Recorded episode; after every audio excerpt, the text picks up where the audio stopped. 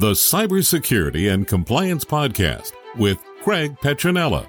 Learn about the most current IT security threats in ransomware, phishing, business email compromise, cybercrime tactics, cyber heist schemes, social engineering scams, as well as hints and tips from leading professionals to help you prevent hackers from penetrating your network and dropping ransomware or malware payloads. This podcast will arm you with the best info to defend your network against the latest cyber crimes. Don't forget to like and subscribe. And now, here's your host, Craig Petronella. Welcome to another episode of the Petronella Cybersecurity Podcast. Got Erin, BJ, and Blake on the line. We're going to talk about the latest cybersecurity news today. Folks are welcome to join on the live stream as well. If anybody had questions that you wanted us to address, you can join the live stream on any of our supported platforms on YouTube, LinkedIn, Facebook, and you can join the party. I saw one of you guys posted something about the GoDaddy backdoor breach that was announced Yeah. with WordPress. We just talked about GoDaddy and used the word authority in regards to GoDaddy just two or three days ago. So let's talk about authority GoDaddy having the backdoor problem. Yeah, so a lot of people get started with GoDaddy because it's cheap, right? Domains are cheap, hosting's cheap, but we've actually gotten a lot of clients that came from GoDaddy because they had a breach of some sort. And oftentimes on those low end packages, there's little to no security, pretty much nothing there. So I think with this particular issue, there was a WordPress, and I think that the lack of updates allowed for this backdoor action to happen. Is that right? Yeah, and WordPress has come up in breach news a few times. We've heard quite a bit going on with WordPress. So what's going on there, you think?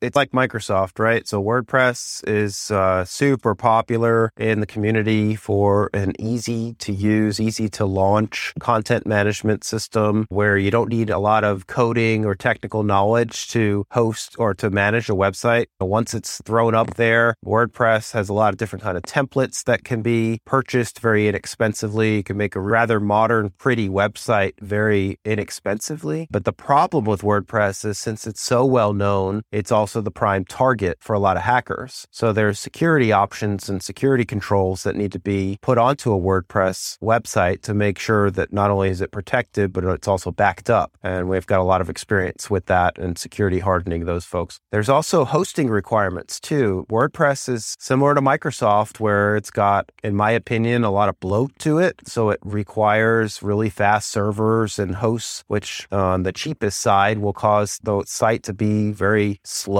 and sometimes unresponsive. So you need a lot of horsepower, so to speak, to properly host a WordPress website. But yeah, it's in the hacker's lens because of its popularity and how many people use it. WordPress definitely seems to tailor to those with a lesser degree of technical knowledge. So when you go on there and you create a WordPress website, is it right to say that literally there's really no built in security that you should be able to count on? It's pretty vulnerable. Yeah, it's similar to a Windows 11 computer. You could take it right out of the styrofoam and connect it to the internet. But if you don't have it patched first, it's going to get infected within Mhm. minutes or seconds. And it's similar to that approach. Where out of the box, it's not going to really have any cyber capability. It's obviously going to want to fetch its latest update from the internet. And WordPress has what's called a SQL database backend, a MySQL database backend. So there's different pieces of what's called a stack. Typically, it's a LAMP stack. It's called Linux, Apache, MySQL, and PHP. And those technologies, which are all different, different groups that make those technologies, those together form the stack. And once you have that stack, then you put on top of that the WordPress, and then it, uses all those other components.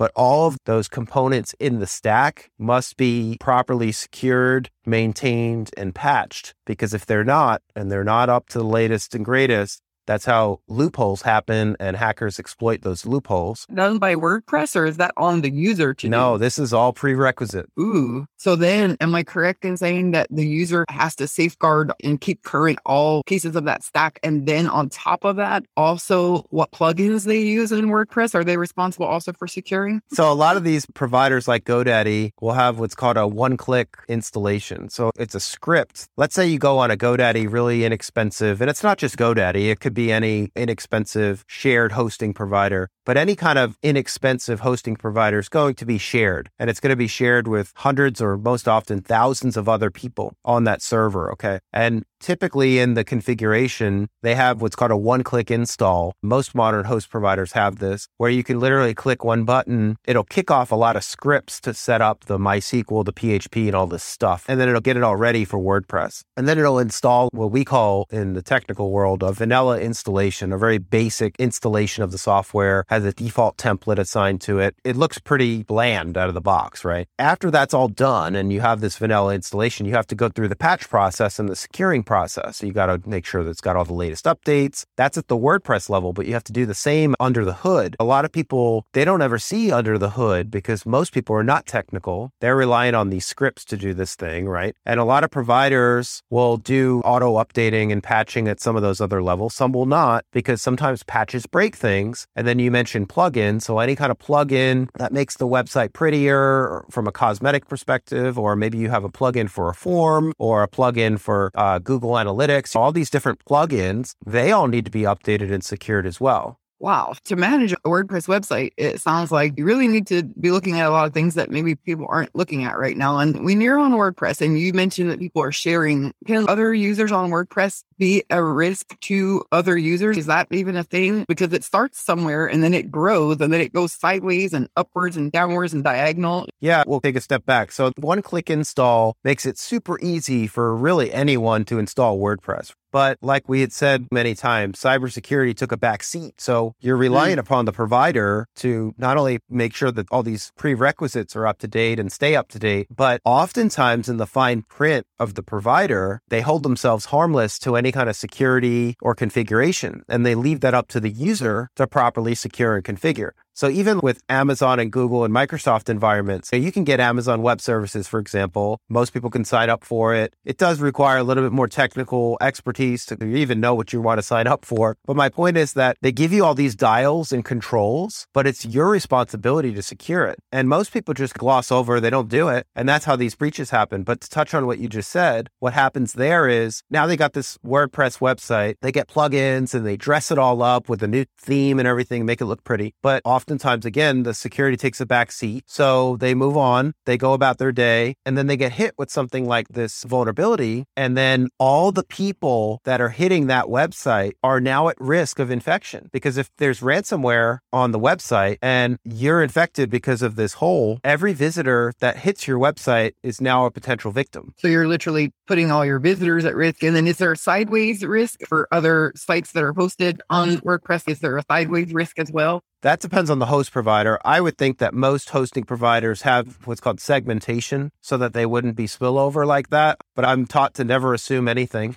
so yeah. I'm sure that there are risks that exist at some provider level for spillover like that that are not properly segmented. But yeah. And then you've got local and regulations too. You've got ADA and FTC regulations. And if you're in a state that has uh, data breach notification laws, which most states have, if something happens with that website, you may be obligated and by law to disclose that something happened. And then now you got brand tarnishing and reputation management to withhold. You know what I mean? It just gets really nasty. Speaking of FTC, we just saw FTC seeking to fine a company, CafePress, for a breach in 2019. They didn't report in time, and they're not a cybersecurity firm. They're, they make T-shirts, I think, but it looks like a half a million dollars is the fine. Wow. That the FTC is seeking in regards to that breach. I always feel sad when I see a certain company hit like that because these types of things are happening to a lot of companies and then they get the brand tarnished, but these problems are so deep and widespread. But I think the reason they got in trouble though, and I could be wrong, but I think they got in trouble just because they didn't report it. That's why all of our customers, they get data breach guidance by a certified privacy officer so, any of our clients, if they were to have an issue like that, which most likely they wouldn't, but the, the point is, if they did suffer something like that, they would get uh, assistance and support around that. But that story, it is sad. It's also, though, how all these rules and regulations are changing every day. And it's so hard for the business or the business owner to keep up. And it's just so important to have a trusted third party to help them with that. And that story reminds me of the ADA compliance. I don't know if you guys remember, but I talked about this a while ago around how a, I think it was a shoe store, I think a sneaker store or something, and they had a similar issue, but it wasn't around a breach. It was around their shoe store wasn't friendly to blind people. So they failed ADA compliance and they got hit with, I think it was fifty or hundred thousand dollars in fines because their website was not ADA compliant.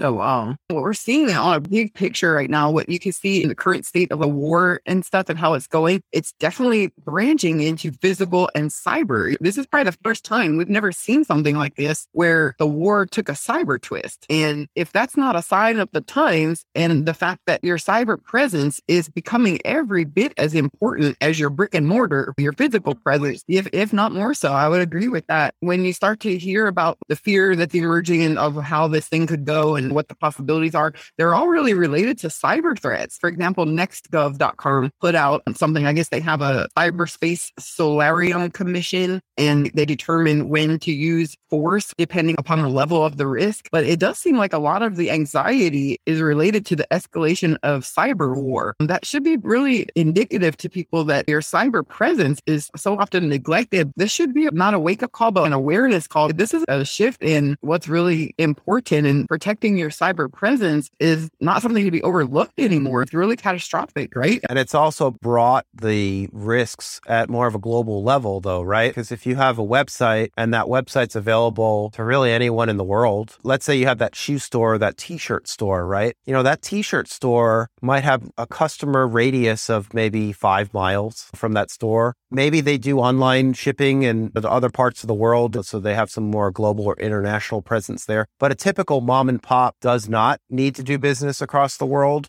But my point is that a long time ago, before the internet and websites, really, mom and pop businesses were really more physical on the security side. And like you said, now they're more on the cyber side. Because think about it, if you're in a country and you're paid to be a cyber criminal and that's your day job and dropping malware and ransomware and that's how you make money, are you going to go get up out of bed, get dressed and go to the local place to try to see something yeah. bad and get arrested? Or are you going to go try to attack somebody across the world that right does not typically have any kind of protection or even insight into you doing something like that there's no segmentation anymore. You used to be able to have a corner store and you could put bars on the windows and keep yourself separate from every other business and just isolate yourself and protect yourself. But now the world is becoming very connected and probably it always was. But now because of cyberspace, we're actually coming face to face with the reality of the connectivity of the world. The example about WordPress is the perfect example about how even if you don't even know these other businesses, you're on the same platform and you're all connected now. You're all susceptible to the same breaches and backdoor things. Let me read this. This is a definition I found online when I just Googled IoT, cybersecurity, IoT being Internet of Things. And as we talked about yesterday, pretty much if you're connected to the internet, you probably have an IoT device and you're holding one in your hands all the time.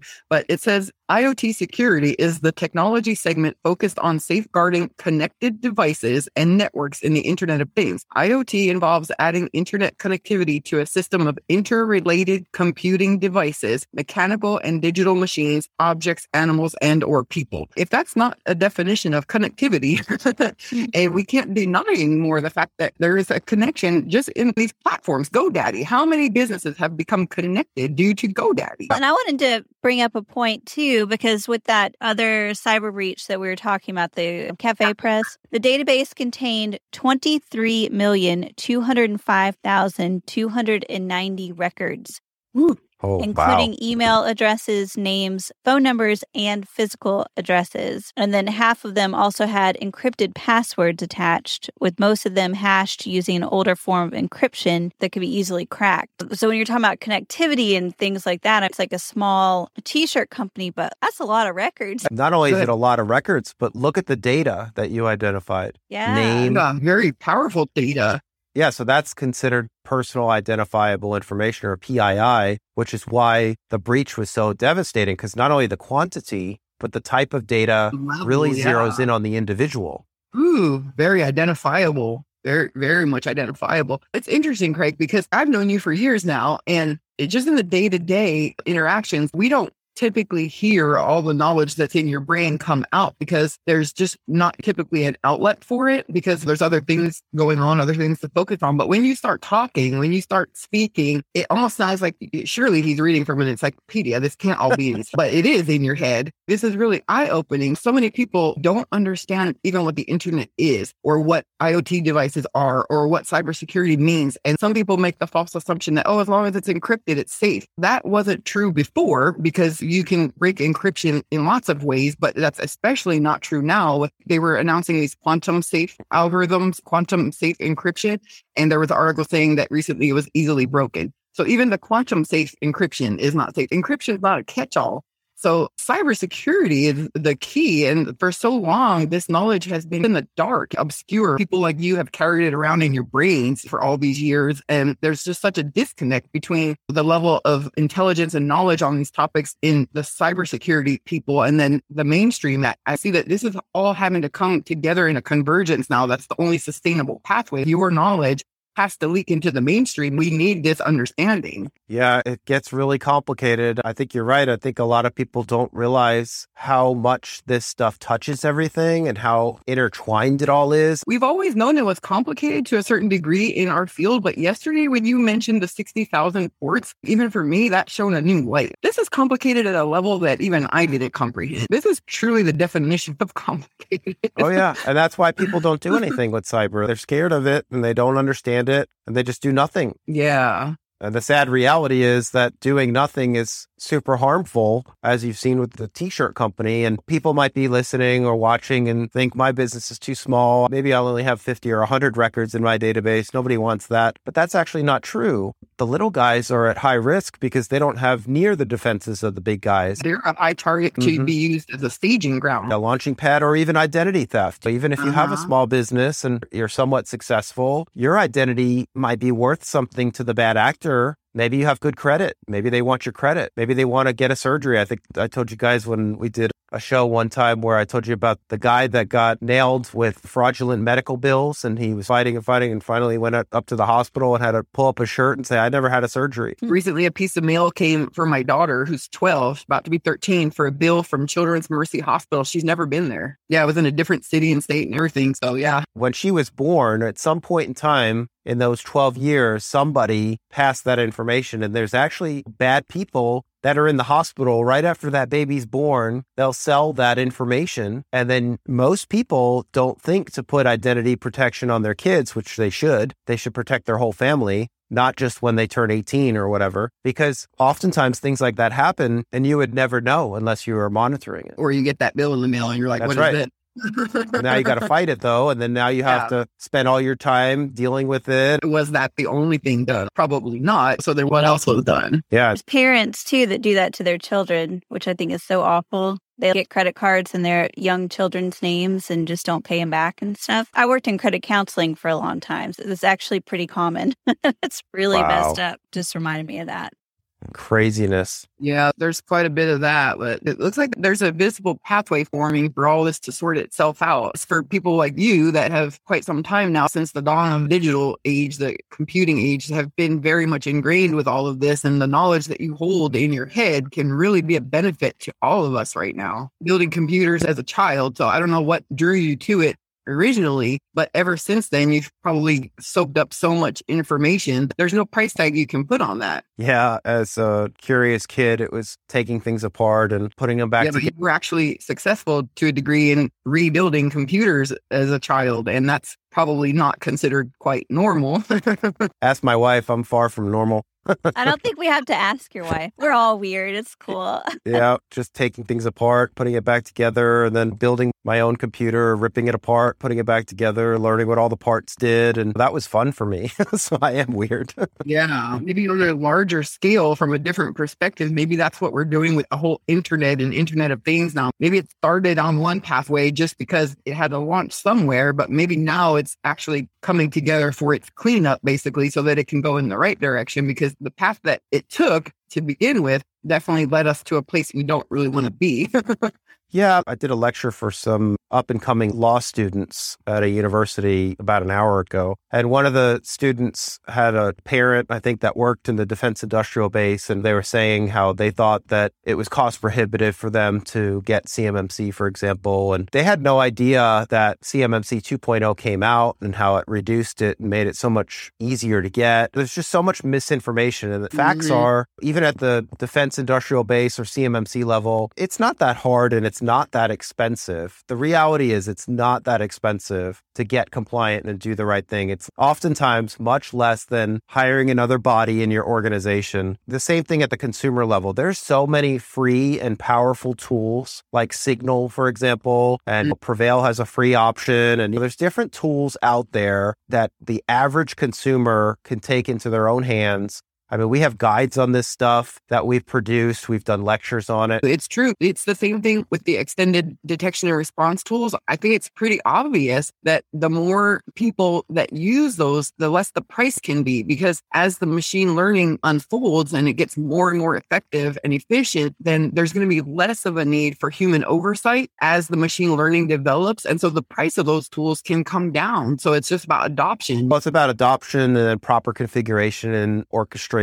but even with the tools that have a commercial pricing side to it, we work hard as a company to vet and test those solutions. And then the reality of the situation is oftentimes we're able to negotiate better prices than those consumers going direct. So that's why we encourage that they come to mm-hmm. us. We can give them the shortcut, that catalyst. There's a definite change recently in the level of value that's applied to cybersecurity experts. If you read through the headlines, like some of the government news this year, especially been really on the hunt for top cybersecurity talent simply because just like I said, when we hear you talk and you could do that for hours, just going on and on with all these facts in your head, you can't recreate that. That's not duplicatable. You've amassed all that and there's no way that can be mimicked or duplicated. That's authentic and genuine. And that's really at, in these times, it's priceless to have somebody like that in your corner. And obviously the government is realizing that because they're on the search for top cyber talent, but there's no price tag you can put on someone that can actually keep your business because what, what's the cost of CMMC and compliance compared to business continuity overall? Like if your business can't continue, that's the highest cost of all.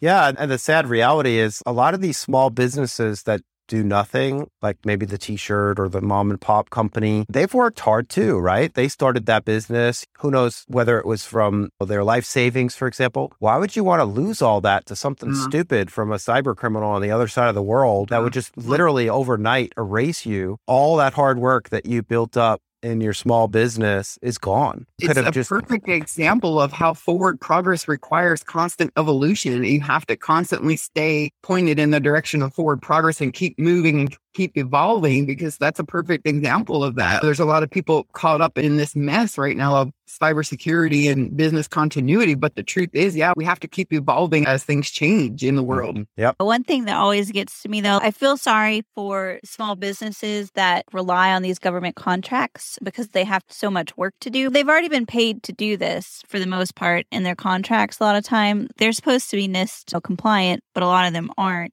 I feel bad. I'm on the borderline between sympathy and now we have to keep moving forward. And now it's got survival and national security. It's guys to be cyber secure. Ukraine and Russia war is proof that now cyber war is actually how war is going to be fought going forward. So if you don't want to be cyber secure, we really can't have you part of the DIB, the defense industrial base, because you're putting us all at risk. So if you don't want to take your cybersecurity seriously, then we really need you to look at other contracts and not Department of Defense contracts, because then that puts us all at risk. I also think that the biggest problem, though, for the DIB contractors that took contracts and self attested and not fully understood all of the work and continuous work that needs to be done to be compliant to get that contract with NIST 800 171 and DFAR 7012. My point is that had there been more underscoring or highlighting of those requirements, I think that then those businesses would not have made some future decisions. Maybe they thought they could afford to hire another body or human or whatever, or maybe they thought they could afford the rent at that better location. But if they knew how much work it is to be compliant and how it was really the baseline, then they may not have made those other financial. So, I, yeah, I get it. I understand what you're saying, Erin, and I agree with you. But I think that there should have been more emphasis and education five years ago on this stuff. Yeah. When you were rebuilding computers and went off into cybersecurity as a very young person, you were forward thinking at that time and on the cutting edge at that time. And unfortunately, the upper levels of governance in the world at the global level was not at the cutting edge with you there. And so what's happened is they've not led humanity towards with the cutting edge leading. So now here we are dealing with the consequences of that. Because as soon as the internet started, as soon as we started using the internet, cybersecurity should have been the top priority. If you think about how the internet's evolved, dialing from their home landline to connect to the internet, there wasn't Wi-Fi. We're just learning about the internet and all of its coolness and good sides and flowers and smiles and people were too busy instant messaging. I could be wrong, but most likely people at that time weren't thinking like, oh, how can we use this for monetary advantage? Or how can we use this to take advantage of somebody else at that time? But there had to be some people that realized it, right? Yeah, the people like well, Craig who was building stuff in the start of your career, you were laying network cables and stuff for lots of government places. And you probably started to get an inkling back then that some of this is not quite tied up. Yeah. Have you all seen the movie War Games? No. No. Oh gosh, that's your homework assignment.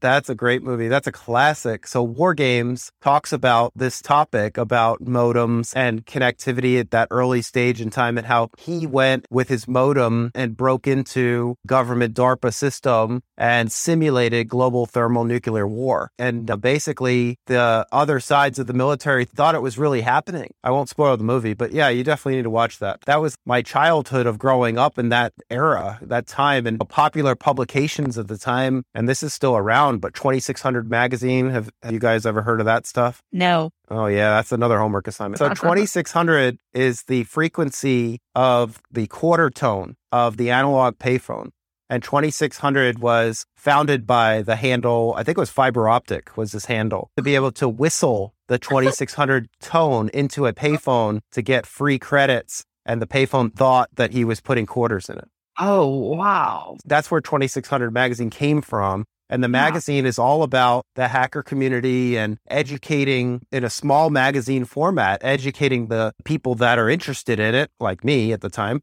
I still read it mm-hmm. actually, of all the exploits and all the stuff you think that wow. you are reading every day. It's actually published in the magazines and this is where you heard about Kevin Mitnick, I'm sure, where he yeah. persuaded large corporations like AT and broke into their phone systems. I grew up in all that time. It's That's not like it didn't exist then. It, of yeah. course, it existed then. It was just at an analog level. And now, it, since we're all connected, the landscape has grown exponentially. And now you've got technologists and hackers that are doing this stuff not locally anymore, but across the world. Because now you're pointing out a fact that people of the masses likely do not really comprehend is that the internet and the cyber realm is not separate from science and nature itself. These things are all the same forces at play, just different pathways and different routes. But if you can whistle and fool a machine about a frequency, there you go. We're coming full circle. This is all related to nature and science as well. Yep. It's a crazy world we live in right now. yeah. Maybe one day we can talk about the mycelium network. It is crazy. yeah. I got a new idea for your next book, The Cyber War of cybersecurity. okay. Let's say that again, Blake. I didn't quite hear. The, the cyborg of cybersecurity. yeah. Yeah, I know. I was reading it. It's funny you say that because I swear this came to me naturally this morning. I, I, go through the little news headlines in the morning and I was reading an article where they were speculating that Elon Musk has a new Twitter photo where he's wearing his glasses and they say that he's trying to emulate a Terminator. As soon as I saw that, the first thought that popped in my head is, oh, that's actually not the one. It would be Craig Petronella. the world is not as simple as we thought. Cybersecurity is so complicated. So is the whole world. We have concepts such as quantum entanglement and how does all this really work and how does it really all connect and how does creation work in the cosmos? And then when you have people that have a ton of knowledge about things that are relative to all of these very mysterious and important points, it's worth paying attention. And there's some significance to that. When you scale out 500 years and you'll see that there's some places that shine extra bright, and those are worth mm-hmm. paying attention to. Yeah, it's funny that you say that and you bring up the Terminator because if you look at the Terminator movie, it perfectly describes the evolution of the internet. It really does. And then you have that one blockchain, not saying that's it, but you, it's interesting because you have a blockchain called Skynet, and that's from the Terminator movies. And a lot of the things that the community says and stuff, and there's this slogan machines around. It's just really interesting because as far as the quantum realm goes and quantum mechanics, it's literally outside of time. And so then you start thinking about all this. Okay, so something from the future making its entrance into the present in a very organic way. The honest answer to that would have to be yes. Scientifically, yes. The answer would be yes. Yeah, I think about the first movie when they sent back a human, and that was the internet in the infancy phase. And in the second movie, they sent back Arnold, and he was the first machine. And then they sent him back, and then they sent the liquid cyborg. And then in the following features, and blah, blah, blah, these crazy hybrid mechanisms of cyborgs and liquid metal. And Yep. I don't think I've seen any of the Terminator movies. It's very interesting. It's obvious, even if you don't understand certain scientific concepts and stuff, it's fairly obvious that if something from a different timeline or different place was to be here in the physical present, it would be obvious that it would probably have to forsake some of its memory and able to pull that off, which would explain why people don't necessarily understand themselves fully until maybe a certain point. But it makes perfect sense because you would have to give something up in order to Yeah. pull that off. When you talk about quantum entanglement, we know that quantum entanglement is real because it's been studied, it's been proven. And if there's such a thing as quantum entanglement, then just due to the law of homeostasis, there has to be something to the idea of quantum unfoldment. I'm waiting for the real life Tron to happen. I don't know if you guys have seen Tron, but this guy zaps himself into his computer and then builds a world in the computer or the digital space and everything has a function, a program. And, and yeah, I'm waiting for that to happen. I- I've told people before, if there's two things I can do that would never come back ever, like is go to space, knowing that if it's a one way ticket, I would die. And then two, like Tron, going to my computer, knowing I can never come back as long as I knew that type of environment would exist. Wow. It's going to be the opposite. Like maybe that type of environment is stepping from the background to the foreground and merging What- with reality. And maybe that would be a great uplifting to all of us. How do you know it hasn't happened yet? I'd say that deep down he suspects it's happening. I personally will never be convinced that it was a coincidence that around the time that Craig was doing his heavy Bitcoin mining, there were all these sonic booms in Raleigh that were on the news. Like, I'm not hearing the booms, hearing the news stories about it. And I was like, that's interesting. I think it's happening now because obviously all the digital things are coming into the real world, but the organics aren't going into the digital world. perfect culmination because I think you hear people throwing around the term metaverse, and I think even Zuckerberg misunderstood what metaverse could really be or should really be because he was looking to make it this blue and purple galaxy world that's not real in the 3D. But maybe it's supposed to be the opposite. Maybe it's coming through of dark matter and the quantum, whatever you want to call it, coming into 3D and just giving us that extra sprinkle of a little stand up straighter and everything's going to be okay. A little bit of help. Maybe that's the metaverse. Maybe it wasn't the other way. Maybe that's why there's a loss of many billion dollars recently around that concept. Maybe it wasn't to be expected. I read this article about the metaverse and how it's not really the metaverse. I can't remember what the name of the movie was, or it was a book or something, that the whole concept of the metaverse was constructed. That was Ready Player One.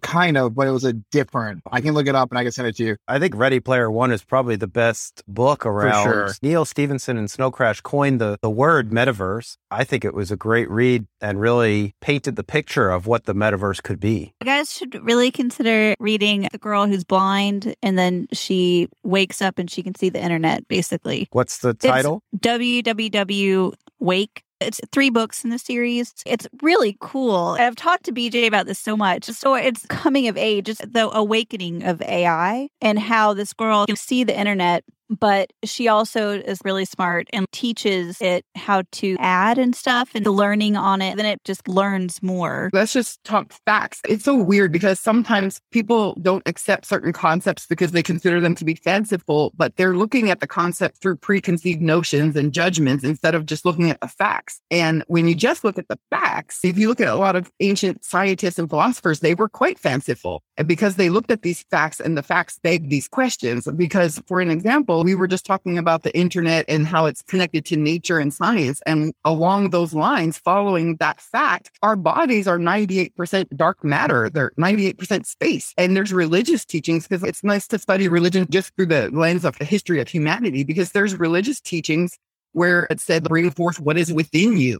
And so now that they're approaching quantum, trying to understand quantum computers and they can't understand why they can't achieve this certain level of coherence with quantum computers, I propose that There's a large number of possible humans that are, are quantum computers that are just have been in a sleep state, not been in a full awareness, but that when a certain level of awareness is unlocked, I do think that there are walking quantum computers all over the earth right now and they're just coming into awareness. And that seems fanciful until you just study the facts. You have 98% space within you. Internet is literally cyberspace and it's connected to science and nature. So tell me from a reverse engineering standpoint, how that could not be possible. There's no way you could tell me it's not possible. Look at how the brain works. Look at how the brain works. That is a remarkable, the brain is a remarkable computer, but there's a disconnect between the mind, body, and soul. And maybe when those things are connected in, a, in the right alignment, maybe these quantum computers awaken. Very interesting